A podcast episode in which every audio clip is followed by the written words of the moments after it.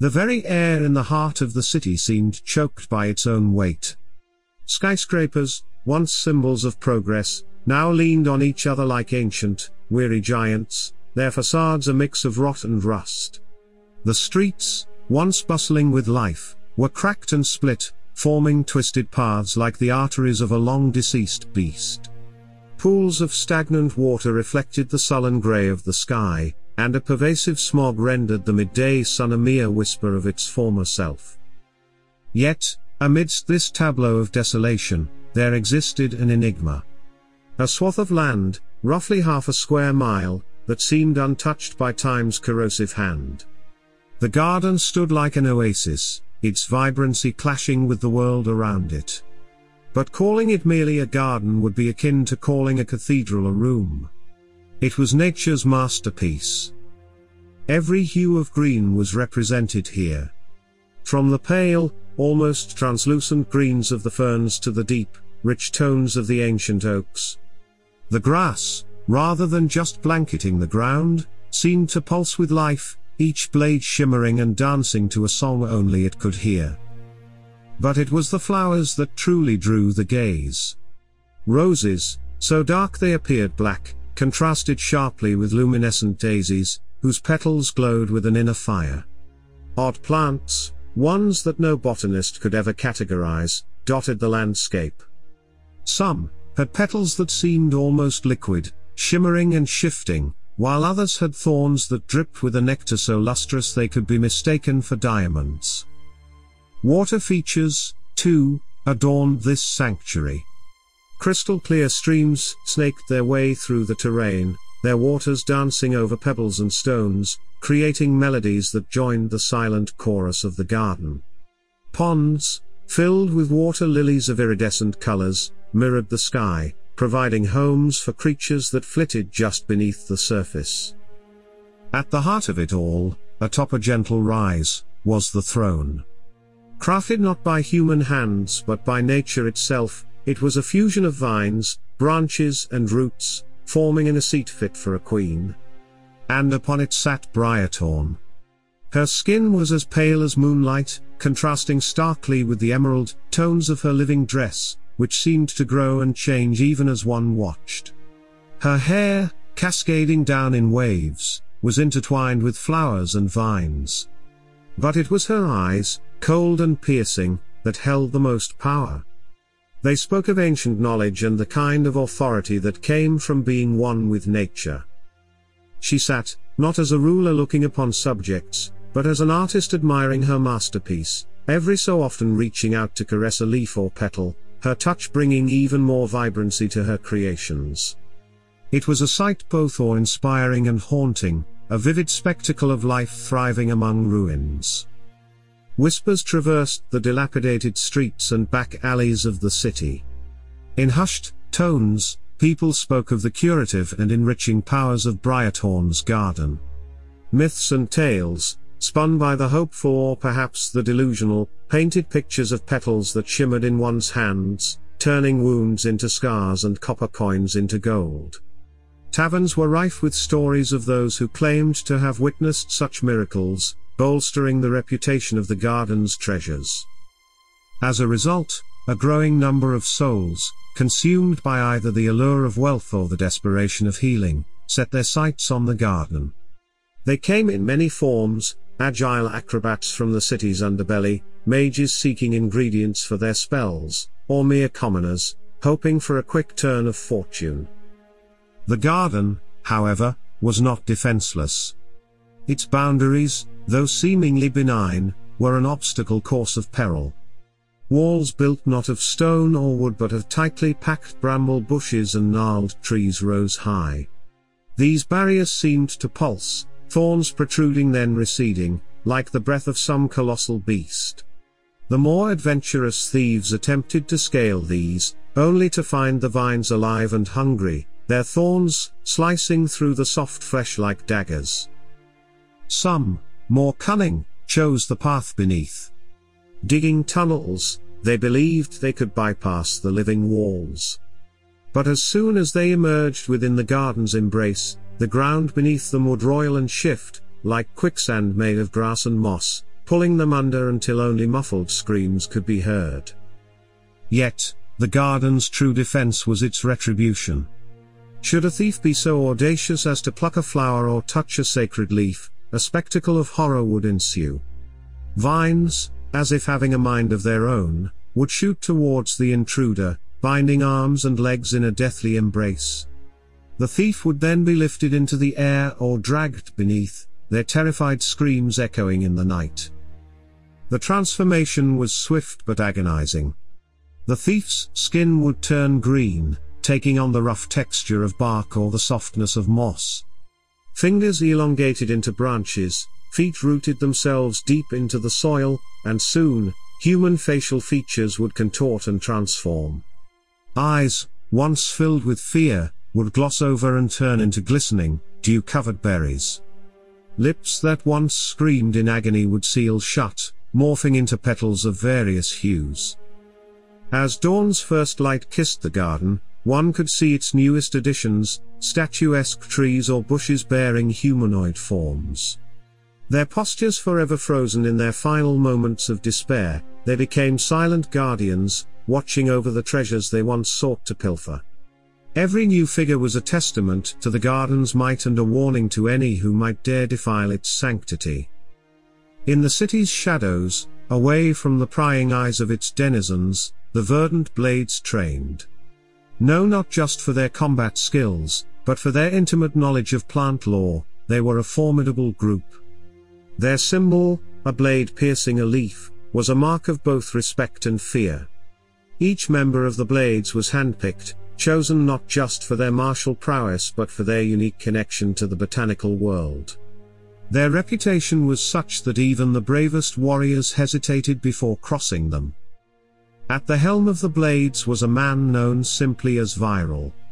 Tall and imposing, with a labyrinth of scars covering his visage, he was a living testament to countless battles. Yet, it was his eyes, burning with intelligence and resolve, that spoke volumes of his indomitable spirit. He viewed the garden not as a threat, but as the ultimate test of his group's mettle. In preparation, the Blades scoured ancient texts, consulted wise hermits, and undertook perilous journeys to obtain the rarest of herbs.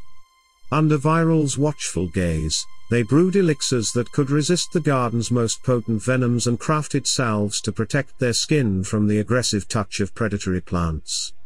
Their weapons, forged from rare metals, were infused with toxins so potent that even the smallest scratch could cause paralysis.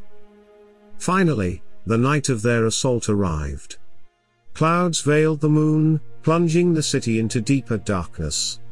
Using this to their advantage, the blades moved silently, approaching the garden's borders.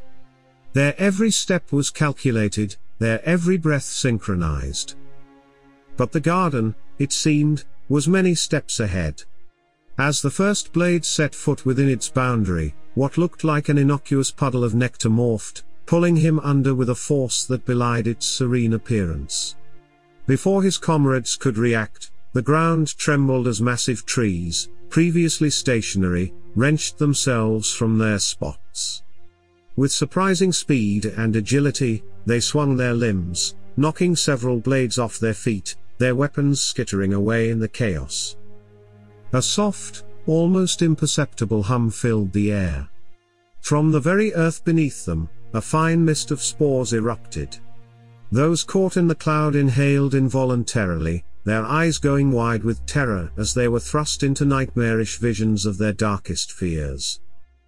Amidst the pandemonium, Viral, seemingly immune to the garden's defenses, forged ahead. His every step was purposeful, his gaze fixed on the distant throne where Briarthorn sat, observing the mayhem. Around him, the very flora seemed to hesitate, as if recognizing the power he wielded. But Viral had no illusions, he knew the true challenge lay ahead. With every stride, he moved, deeper into the heart of the garden, ready to confront its enigmatic queen. The final approach to the throne was akin to navigating the very veins of the garden.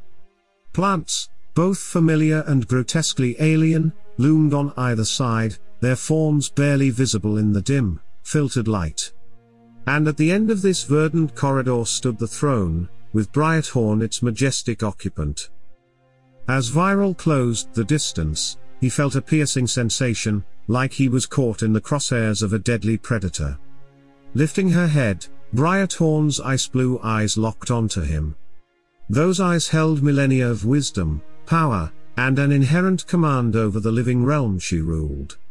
The subtle air of detachment she exuded, even amidst the ongoing skirmish, was unnerving.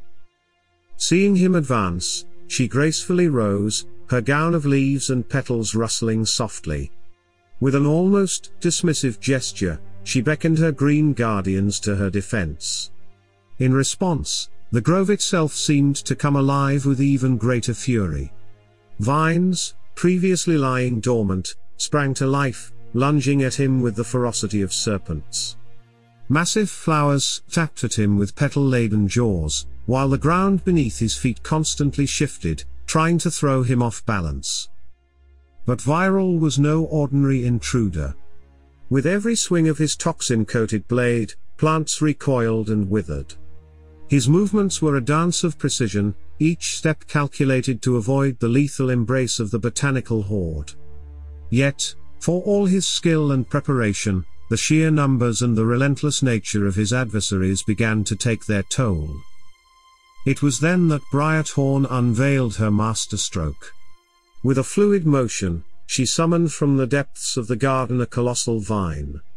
It surged forth with incredible speed, its girth wider than three men combined. Before Viral could react, it coiled around him, its thorns piercing his armor and skin with ease.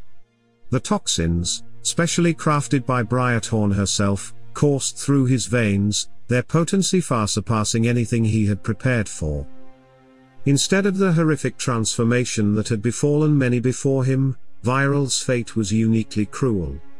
His body began to fold in on itself, bones and muscles compressing, and skin changing texture. Within moments, what was once a towering leader was reduced to a delicate, tiny bud, still radiating the faintest essence of his former self. With a satisfied smirk, Briarthorn approached, plucking the bud from its vine. Gently, she planted it in a pot of rich soil that stood next to her throne.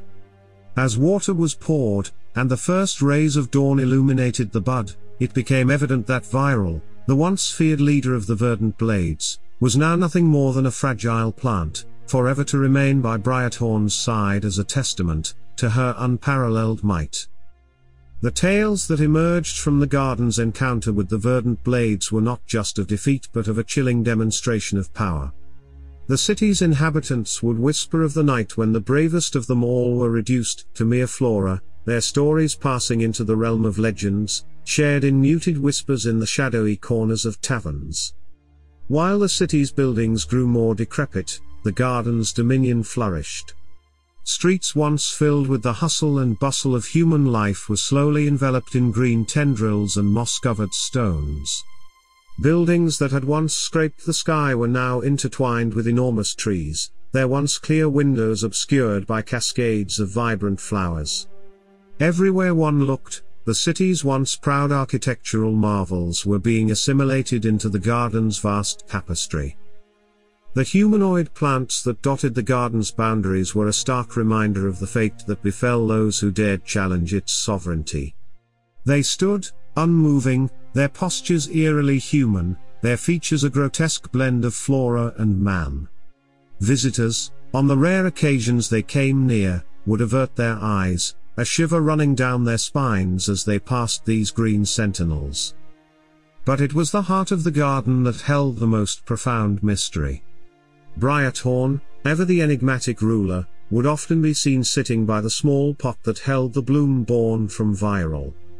It was a mesmerizing sight, the petals, a riot of colors, moved as though they had a life of their own, catching light in a way that made them seem to be forged from both fire and liquid. They shimmered with an inner luminescence, casting dancing shadows on the surrounding flora. Whispers began to circulate that this wasn't just a flower.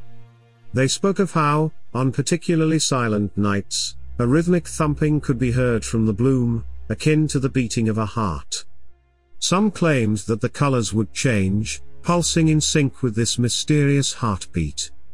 Others said that the faintest outlines of a face could be seen if one gazed long enough, a silent scream forever trapped in botanical beauty. As years turned to decades and decades to centuries, the once sprawling city became a distant memory, consumed entirely by Briarthorn's ever-expanding domain. And at its very core, the everlasting bloom stood as both a monument to her triumph and a poignant symbol of nature's inexorable reclaiming of the world, its heartbeat echoing the rhythms of time itself.